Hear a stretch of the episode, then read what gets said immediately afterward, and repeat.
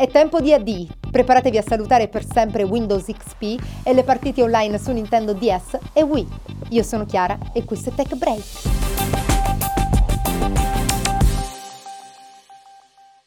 Se usate ancora Windows XP fareste meglio a cambiare sistema operativo perché presto non sarà più supportato da Microsoft. A partire dall'8 aprile infatti Microsoft smetterà di rilasciare aggiornamenti, compresi quelli di sicurezza, per questo vecchio sistema operativo che ha ormai ben 13 anni ed è stato seguito da Windows Vista 7 e 8. In questi giorni stanno apparendo alcuni pop-up che annunciano l'imminente fine del supporto e invitano ad aggiornare il sistema, cosa che però potrebbe non essere facilmente fattibile per chi utilizza un computer non recentissimo e in questo caso suggeriamo di considerare il passaggio a distribuzioni Linux leggere come l'Ubuntu.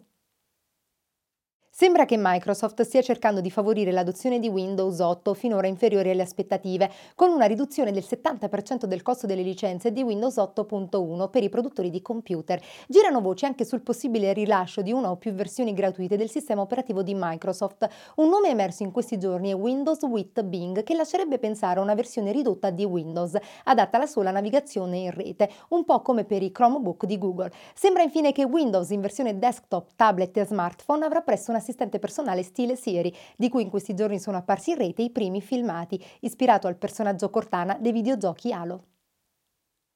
Già da quest'anno saranno disponibili i primi modelli di automobile con supporto per il nuovo sistema CarPlay di Apple. Durante il Salone di Ginevra, infatti, Apple stessa ha diffuso un comunicato in cui annuncia la collaborazione con diversi produttori, partendo da Volvo, Mercedes-Benz e Ferrari. Il sistema sarà disponibile con un aggiornamento gratuito di iOS 7, ma solo per iPhone 5 e successivi, e permetterà il controllo delle principali funzioni, tra cui la navigazione satellitare, la gestione dei messaggi e l'ascolto di musica, direttamente dal display dell'automobile col supporto dell'ormai famoso assistente personale Siri.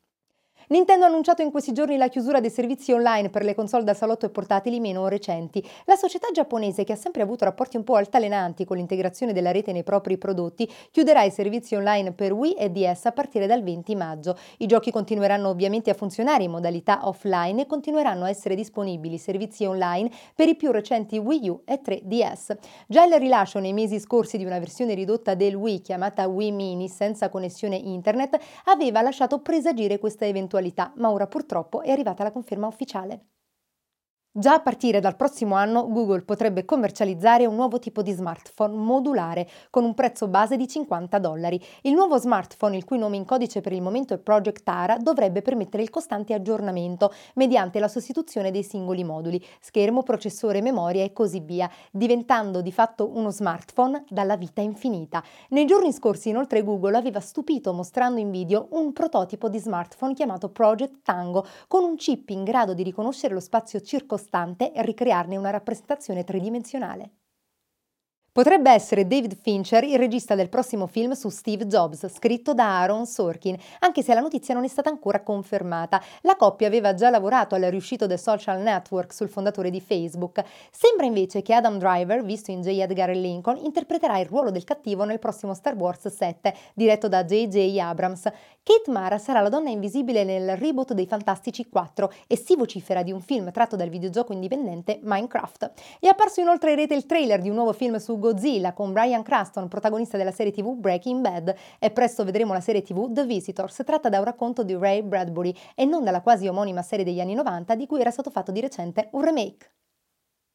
Bene, per oggi è tutto. Per maggiori informazioni seguiteci anche in podcast e su www.techbreak.it su Facebook, Google Plus e Twitter. Un saluto da Chiara.